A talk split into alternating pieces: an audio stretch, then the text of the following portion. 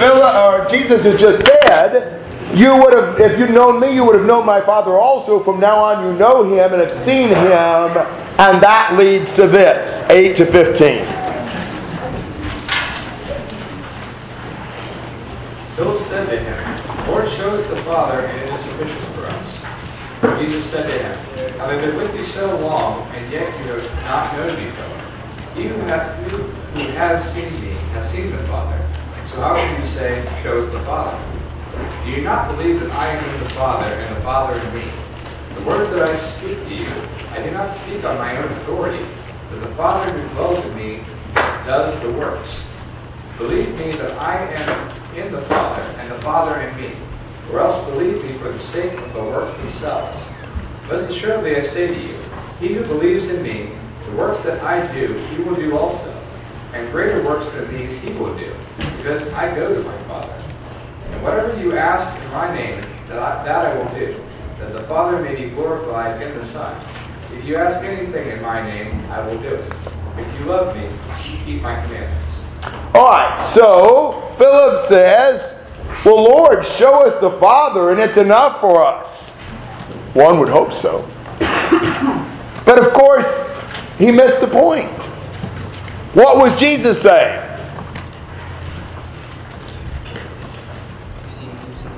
Yet you can see the Father by seeing Jesus. Jesus reveals the Father. Jesus is in the image of the Father. Jesus shows the Father who he really is and what he's like. That's what Jesus is saying. And, and Philip is like, well, show us the Father. Jesus explains to him just that point that he reveals the Father. And they should believe what he says, or at least believe what he does. They should be convinced that he is, in fact, the revelation of the Father. Now he says in verse 12, Truly, truly, I say to you, he who believes in me, the works that I do, he will do also, and greater works than these he will do, because I go to the Father. What in the world does he mean by that? How could he say that greater works than these his followers would do? Do you suppose that he's saying they will raise more people from the dead, feed more than 5,000 with five sandwiches, walk across larger bodies of water, or what? You think back in John 4 when he really excited about the one in the well, and they to believe the greater work they would do is take it to other people, and other people would come to. I think that's the right, the right track. More conversions, maybe the idea of raising the soul and not just the body. You know, bringing people to the Lord, spreading the gospel more. After all, the, the thing that's going to change here is that Jesus is going to sacrifice himself for our salvation. And so the salvation of men's souls is a greater work than the raising of their bodies. I don't think this means they're going to do greater miracles, nor do I think that would be very possible. And then Jesus says, Whatever you ask in my name, that will I do, so that the Father may be glorified in the Son. If you ask me anything in my name, I will do it. Now, this in my name phrase becomes a real key. It's used quite a number of times in chapter 14, 15, and 16. And, and he keeps saying, You need to ask in my name. What does that mean? His authority. Right? His authority? Clint? Well, I was just gonna say, you know, uh, if you ever, for some reason, have the police go to your door, say, open up the door in the name of the law, they're saying by the authority of the law. Okay. I'm not sure that's adequate. I think he may mean more than just ask by his authority. You know, the name of someone in the Bible refers to their person, their character. And I think he may be saying you need to ask in accordance with who I am, what I am. You need to ask within the sphere of what I've revealed to you about myself His power. his power, but also his character and his will. would you ask in his name that, um, you know, he make a robbery successful? Now, you might ask that and say, well, I want this to be on your authority that this robbery be successful. But that would not be in his name. It wouldn't be in accordance with his nature, with his revelation, with his character. Obviously, that's a pretty extreme example. But what we request from God should be according to the things about himself that he has revealed to us. You know, because otherwise we're just sort of asking for what we want. That's sometimes what you might have thought prayer was supposed to be. I grew up sort of thinking that. It's kind of like this. Do you ever see in the Bible people praying for things that God's already promised? Yeah, if you've read the Bible very much, that's mostly what they pray for. Have you ever thought that was kind of empty and futile? Why pray for something God's already promised? If He's already promised He's going to do it, you need to pray for the things that He hasn't promised and hope maybe He'll do those. Is that what you think? Well, that's wrong. What we do pray for is exactly what God has promised, what God has revealed that He wants. We pray in His character according to His will, conforming to His desires. That is exactly what we pray. We pray in His name as opposed to praying for our own will. And so, you know, you say, well, pray for, for you know, uh, something that, that the Bible clearly indicates is, is right. Well, that's what you pray for. That's what you ought to want. Why would we want our will to be done if it wasn't God? Would you want that? I hope not. So I think that's really what he's saying is to pray within the sphere of the revelation of himself and as we do that, then God is glorified and we will receive those blessings. And then he says, if you love me, you will keep my commandments. Do you have comments and questions through verse 15? JD. Uh, Can you comment on the fact that we use that verse to feel like it's almost not a prayer if we don't round it off with Jesus' name? Or have a tendency to be almost religious about that. There is no reason for us to do that. You know, we do not.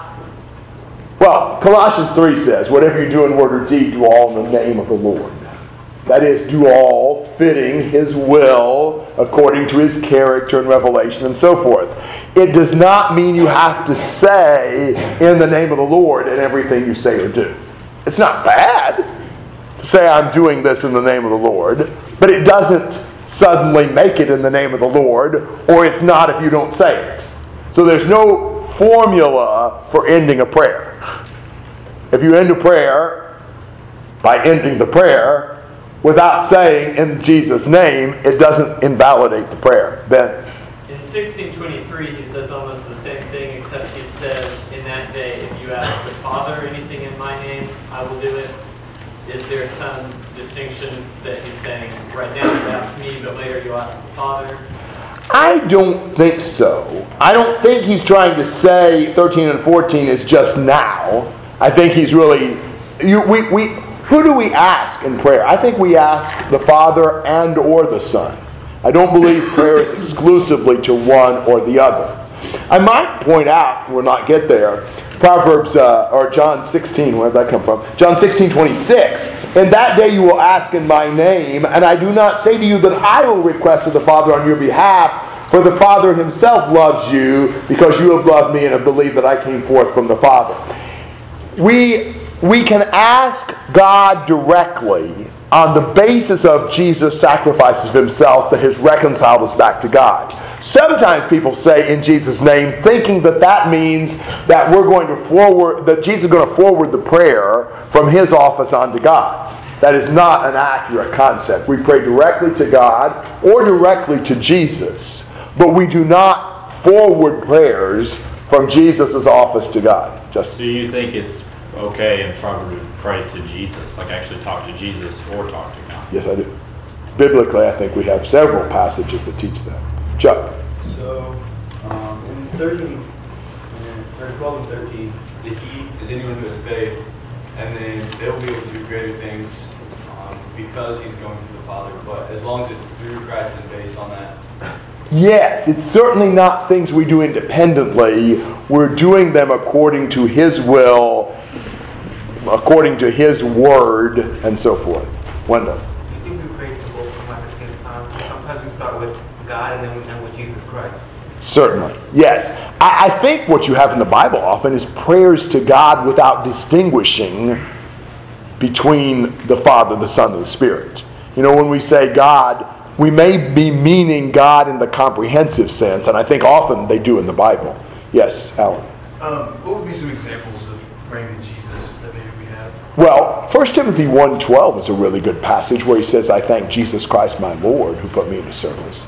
Uh, Acts 7, Stephen said, Lord Jesus, receive my spirit. This passage um, and, and various others. Acts 1, they seem to ask Jesus who they should choose as an apostle. 2 Corinthians 12, uh, Paul appears to have asked Jesus to remove this thorn in the flesh. So you've got several passages. Also, got Revelation 5 where they praise Jesus as well as the Father. Right. A friend of mine oftentimes starts his prayer saying, We come to you in the name of your Son, our Lord Jesus. And I think if we say it at all, it might be more helpful to say it at the beginning to remind us why we're even able to pray to God in the first place. It's because of the sacrifice that Jesus made. There's nothing bad about saying that as long as we don't regard it as a superstitious way of making the prayer okay. It's, it's fine to say that, uh, but it doesn't, it, doesn't, it doesn't validate or invalidate the prayer. Daniel. Connection, it seems like verse 15 is a little bit random. I mean, it's kind of me where he's talking about, um, you know, we're asking, asking things from the Father, asking from Him. Uh, then he says, if you love me, keep my commandments. And then verse 16 goes back to asking the Father. Well, yeah, but we're asking the Father in His name, according to His will, according to His character, by what He says. We don't just ask in His name, we live in His name. Because we love Him, we do what He says, as well as asking for what He wishes. So I think our whole life is in conformity to His self revelation. John. Um, in verse 10, I guess it says uh, that Jesus spoke according to not his own authority, but according to the Father. I'm having tough, tough time figuring out the difference between authority and in, in his will, or if, are those not the same thing? Uh, well, what is by his authority, I guess, would be in his will. I mean, authority refers to power or right, will refers to his wishes or desires. Other thoughts, questions? Okay. All right, 16 and 17. I will ask the Father, and he will give you another counselor to be with you forever, the Spirit of truth. The world cannot accept him because it never sees him nor knows him. But you know him, for he lives with you and will be in you. Now, this introduces a theme that's going to be important in these chapters 14, 15, and 16, and that is as Jesus leaves them, he's not leaving them by themselves. He'll send another helper. You may have comforter, counselor, whatever, advocate. Another implies Jesus has been one, but he's leaving to send another one, which is the Holy Spirit, to be with them forever. So they're not being abandoned and like uh, just uh, left on their own. Another helper, the Holy Spirit, is going to become. Now he speaks is going to come. He speaks of him as being the Spirit of truth. God wants to be worshipped in spirit and truth because God's a God of truth. Jesus is the way, the truth, and the life. The Spirit is the Spirit of truth. Truth is the key for all beings that are God. There is no falsehood whatsoever in the Godhead. So the Spirit of truth will come to be with and help these disciples that Jesus is leaving. The world won't receive the Spirit, but they will and will be blessed by Him. So that's a comforting factor. You might think about some of these things as being ways to comfort them as Jesus is leaving. Sometimes we kind of forget the context, but Jesus is saying, I'm leaving. So, what is He saying to comfort them? Well, I'm leaving, but I'm preparing a place where you'll be with me. You know, I'm not, it's not going to be like we'll never be together again. We will. And you now have seen and know the Father through my revelation. And you'll be able to do greater works because I've sacrificed myself and gone to the Father. And you'll be able to ask in my name. And if you ask me, I'll do it. So he's saying, and, and, and furthermore, there'll be another helper who will come to be with you. So he's saying a lot of things to try to comfort them in view of the fact that he's leaving.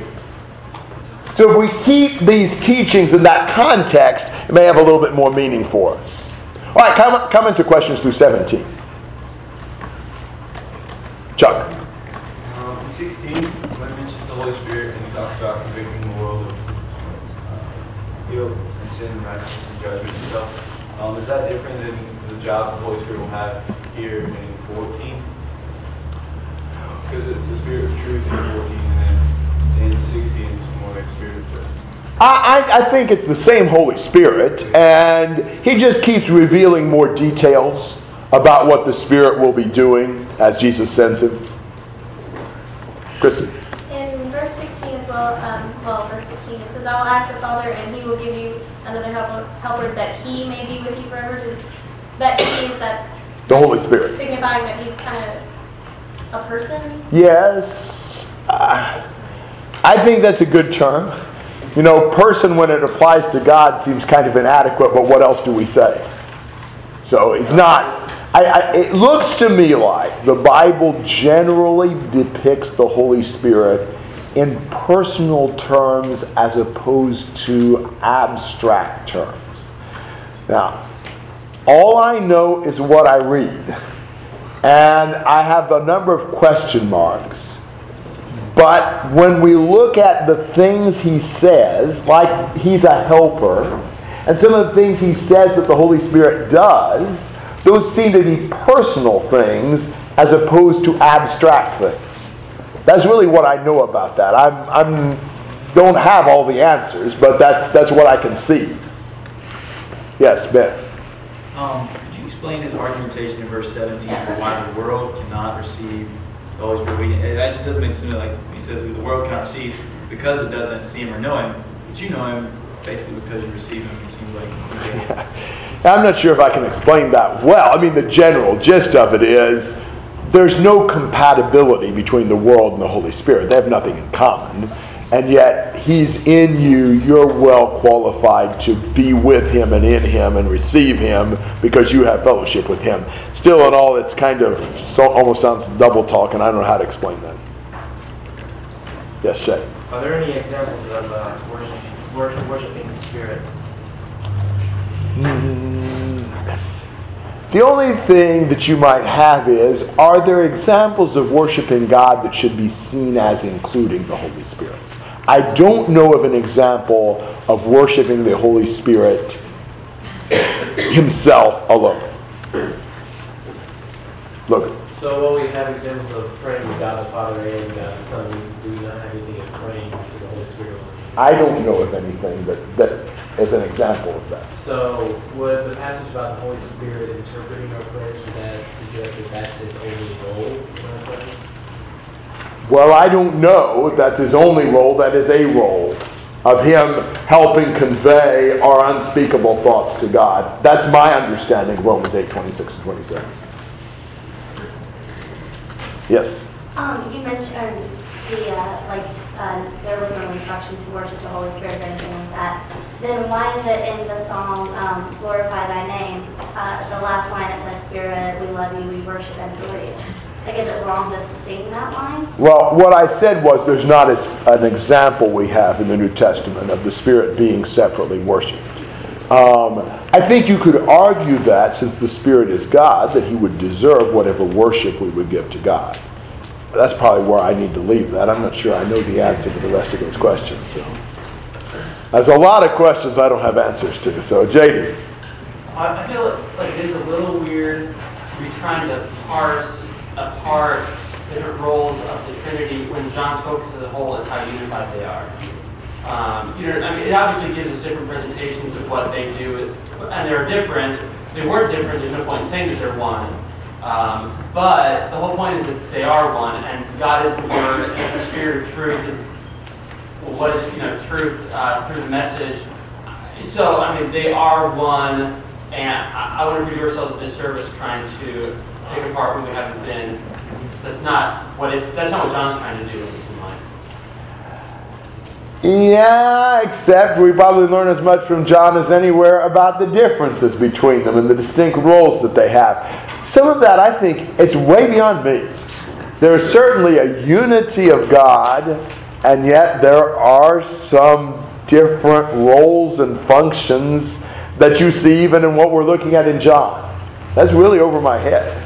Uh, and I'm, I, I probably need to be even more careful, but I, I want to be hesitant not to make statements that I can't back up. I think, I think it's awfully easy for us to get carried away with things we don't really understand. Logan? Should we look at the Trinity more as a unit or more distinctly? Yes. ben?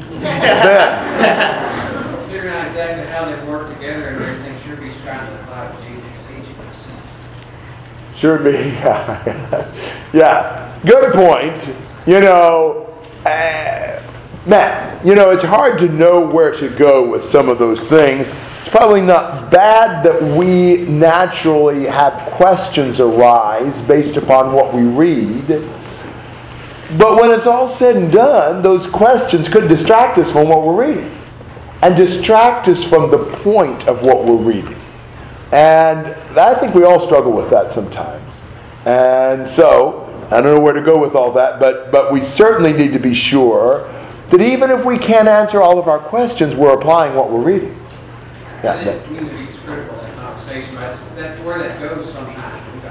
I mean, I agree with you. And Ben's always our conscience, and he helps us in that. And I appreciate that. I'm serious about that. And uh, I mean, you know, those are we need those those warnings. I mean, I think that's that's all. You know, I mean, there's just that that tendency. You know, we all want to know things, and you know, especially some of those things that are kind of mysterious and kind of not very clearly defined. Man, wouldn't you like to know all those things and really have the inside track on that? It's kind of exciting. But it's probably not very profitable. Michael? Yeah, that's kind of what I've seen 17. The world can't see or touch the Spirit. It's kind of what operate that. And so they can't believe it. And if we don't have an answer to every question, you know, we'd be able to hear if the world cannot perceive it. Mm-hmm. Should we look at this passage as being applicable to us? Or, I mean, he's definitely talking to the 11 at this point and just to the 11? Or should we see this as more of a historical passage and we're reading the story? Or should we be able to find doctrinal things that we can apply to us? Uh, that's an excellent question, very practical. Because we noted that the setting is Jesus is talking to the 11. To what extent do these passages apply to us? That's a pretty good question. I think we could say not totally. What about 1426? But the Helper, the Holy Spirit, whom the Father will send in my name, he will teach you all things and bring to your remembrance all that I said to you. Now, if we tried to apply that to ourselves, just what is he bringing to our remembrance since Jesus never really said anything to us directly like that for him to bring to our remembrance? Or even perhaps 1613, well, when he, the Spirit of truth, comes, he will guide you into all the truth.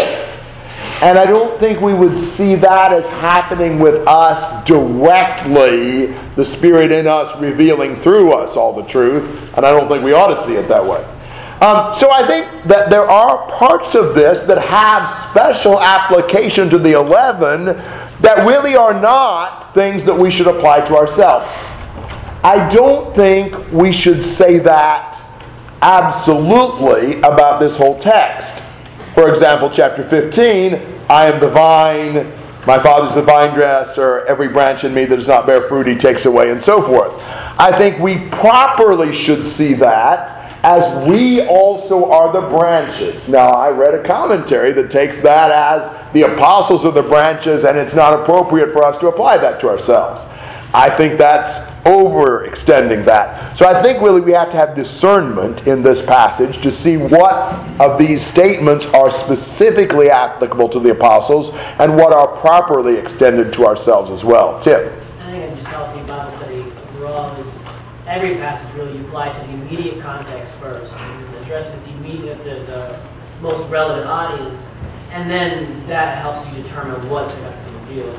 I think that's exactly right. This one may have even more specifics that apply to the 11 than, say, things Jesus taught a multitude, which probably are applicable pretty much across the board.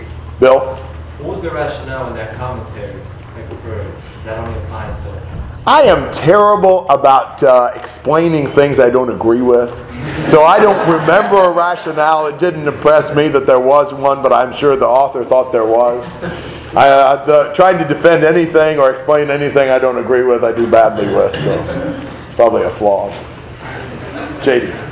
Uh, I wonder if 16 and 17 is more about the Spirit given to all disciples, uh, because it contrasts with the world. I think so. Uh, you know, the world doesn't receive it, but you who appreciate the truth, you know, want to be one with me, you will. As opposed to statements that Jesus say, bring to your remembrance all that I've said to you, which he's, which we pretty easily contrast between the apostles and prophets and, and your average disciple, uh, your non-inspired disciple. I agree with that. Tim. Um, I guess then there's a third bucket. There's the apostles, there's us, and then maybe there's the New Testament inspired, you know, people and prophets that weren't the apostles. And I never thought about them in this picture. And I don't know how much it has to do with that group of people, but Well, you know, I, I might be inclined to think that some of these passages, like 1426 and 1613, we should mostly think of as applicable to the 11, but there are several passages in the New Testament that put the prophets kind of as a co-function with the apostles, like Ephesians 2.20, where they're in the foundation of the church, and um, 2 Peter 3.2 and Jude 17, and uh, Ephesians 3 5. There's several passages that really do seem to show that the apostles and prophets had sort of foundational work to do in revealing the message, and that we are uh, taught and governed by the things taught by the apostles and prophets. Obviously, that's pretty important for us overall, since half the New Testament was written by non apostles maybe not half, but a good part of it, like Acts and Luke and Mark and James and Jude and so forth. A good part was written by non apostles, but they were prophets. I think they have equal authority in this as the apostles do, and I think those passages show that. I'm not sure I'd want to necessarily directly extend these to those. Is that confusing or not? All right, how about 18 to 24? I will not leave you orphans. I will come to you. A little while longer, and, and the world will see me no more. But you will see me, because I live, you will live also. At that day, you will know that I am in the, my Father, and you in me, and I in you. He who has he who has my commandments and keeps them, it is he who loves me. And he he who loves me will be loved by my Father, and I will love him and manifest myself to him. Judas, not Iscariot, said to him, Lord, how is it you will manifest yourself to us and not to the world? Jesus answered and said to him, If anyone loves me, he will keep my command. He will, he, he will keep my word, and my Father will love him, and we will we will come to him and make our home with him. He who does not love me does not keep my words, and the word which you hear is not mine, but the Father's who sent me. Okay. I will not leave you as orphans, I will come to you. I struggle with a passage like that, and you've got several of them in these chapters. What is he talking about? And uh, it depends on which day it is what I think he's talking about. Is he talking about, here's two possibilities, there's actually some more. Is he talking about that he would come to them after three days when he's raised from the dead? Is he saying that he'll come to them when he sends the Holy Spirit? and he's present with them in the Holy Spirit. There's some more possibilities. Those are two leading candidates. I'm not sure. Uh, he says, After a little while, the world will no longer see me, but you will see me because I live, you will live also. And that day you will know that I'm in the Father, and you in me, and I in you. Certainly, a close relationship between us and Jesus. Is he saying that he will come to abide in us and live in us? Is that the sense in which we're not uh, orphans? So there's kind of a third possibility. He's either talking about he's raised and he'll be with them. He says the Holy Spirit, he's with them through the Holy Spirit, or maybe he's with them spiritually as they have this close relationship with them, with him. Uh, I'm willing to listen to an argument for any of those three. I don't really have a strong conviction between those. And it may depend a little bit on reading further. There's some more things, especially in chapter 16, uh, along that line. Somebody want to make a helpful comment, JD?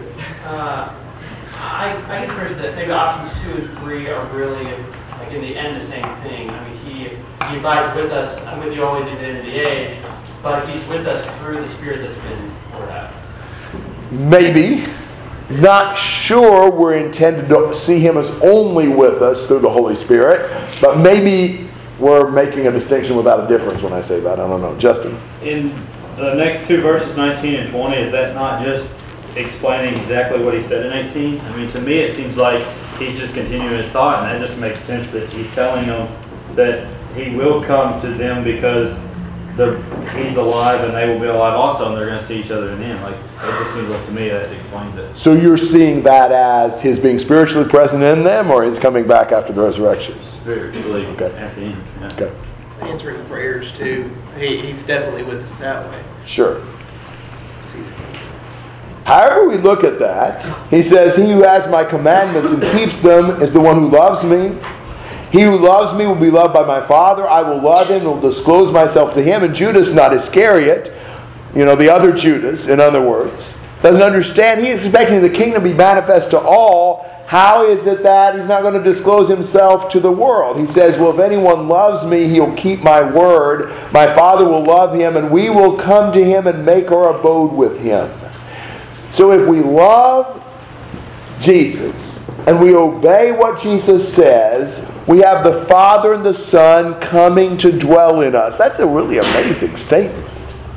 There's a lot of statements like that in the Bible, but those are all really mind boggling.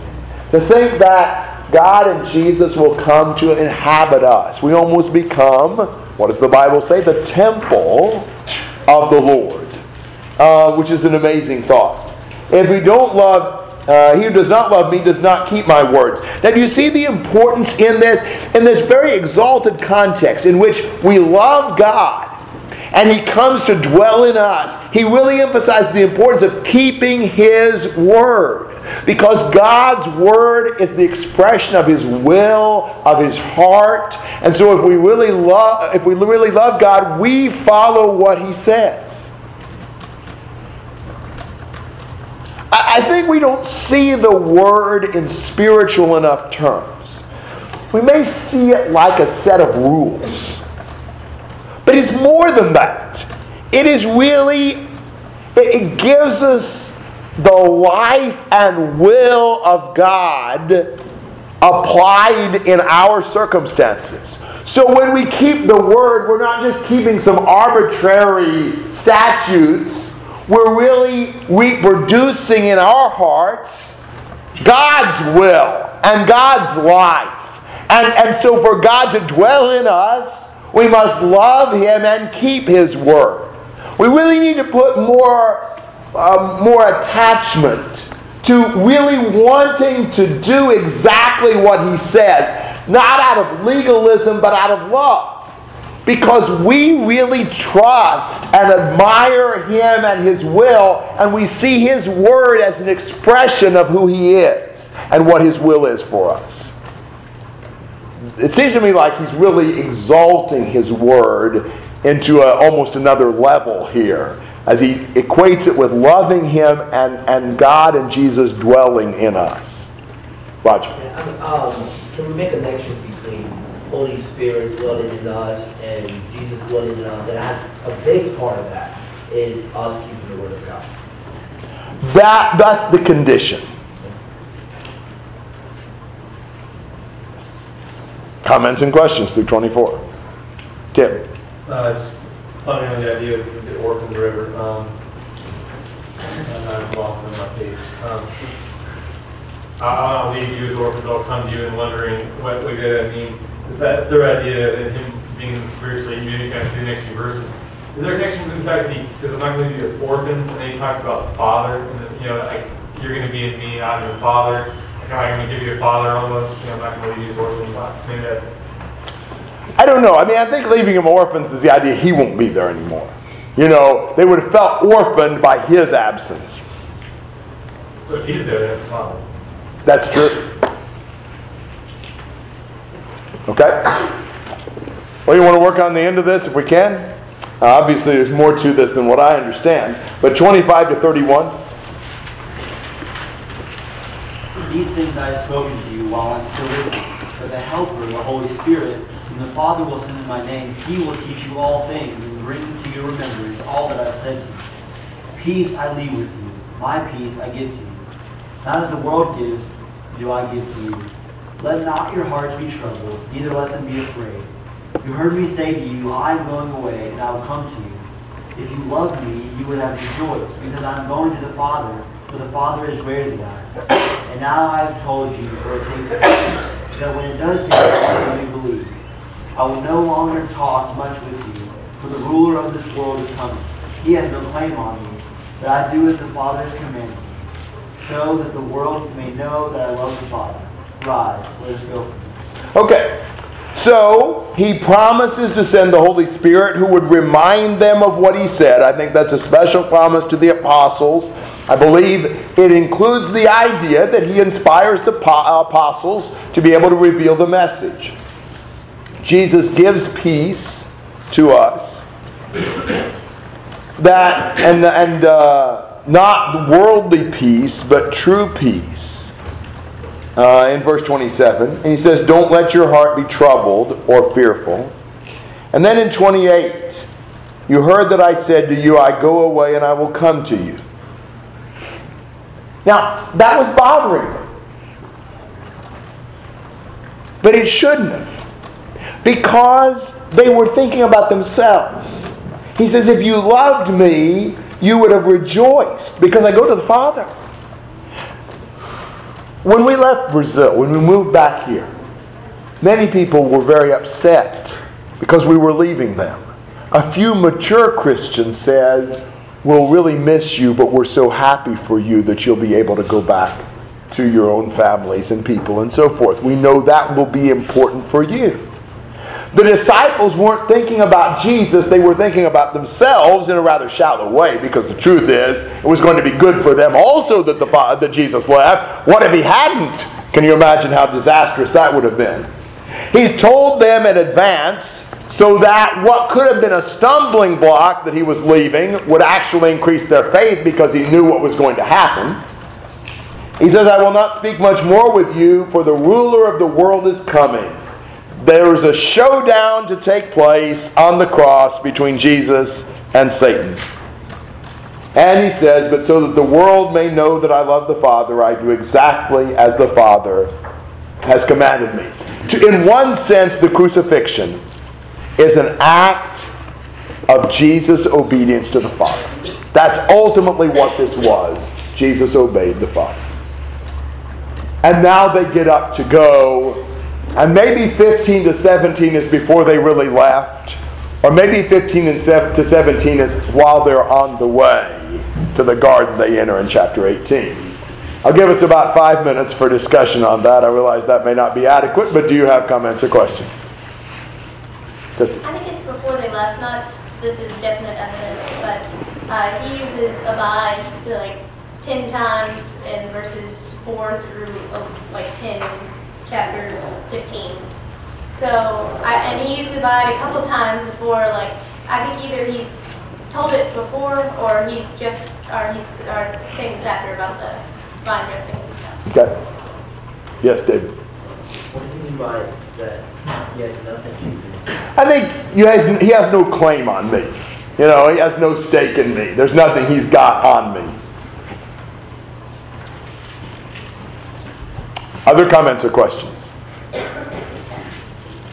You're ready to get out of here, aren't you? I don't blame you. Daniel. Uh, I thought about this at the beginning of 14, but it's just so amazing to me. It struck me, he says, let not your heart be troubled. He said that twice, especially because in previous chapters we have that he is troubled. And that's just so cool. It's just so amazing to me how uh, he was troubled so that we don't have to be troubled. And he took that trouble and that burden on himself that we would be relieved of that trouble and so that he could say to us, let not your heart be troubled. We can have that peace and comfort. He took it on himself. It's just Amen. Amen. Good point. Well, you're going to need to think about this some more. Uh, obviously, we have scratched the surface in these first 14 chapters. Been really good. I'm thankful for this. Uh, there's a lot to think about, especially these chapters. I think the hardest chapters for me in here are 14 and 17. You know, Jesus' teaching is so profound. It's obviously beyond me. But, uh, but very helpful, very good to be together. I'm thankful for this. I hope you have safe travels or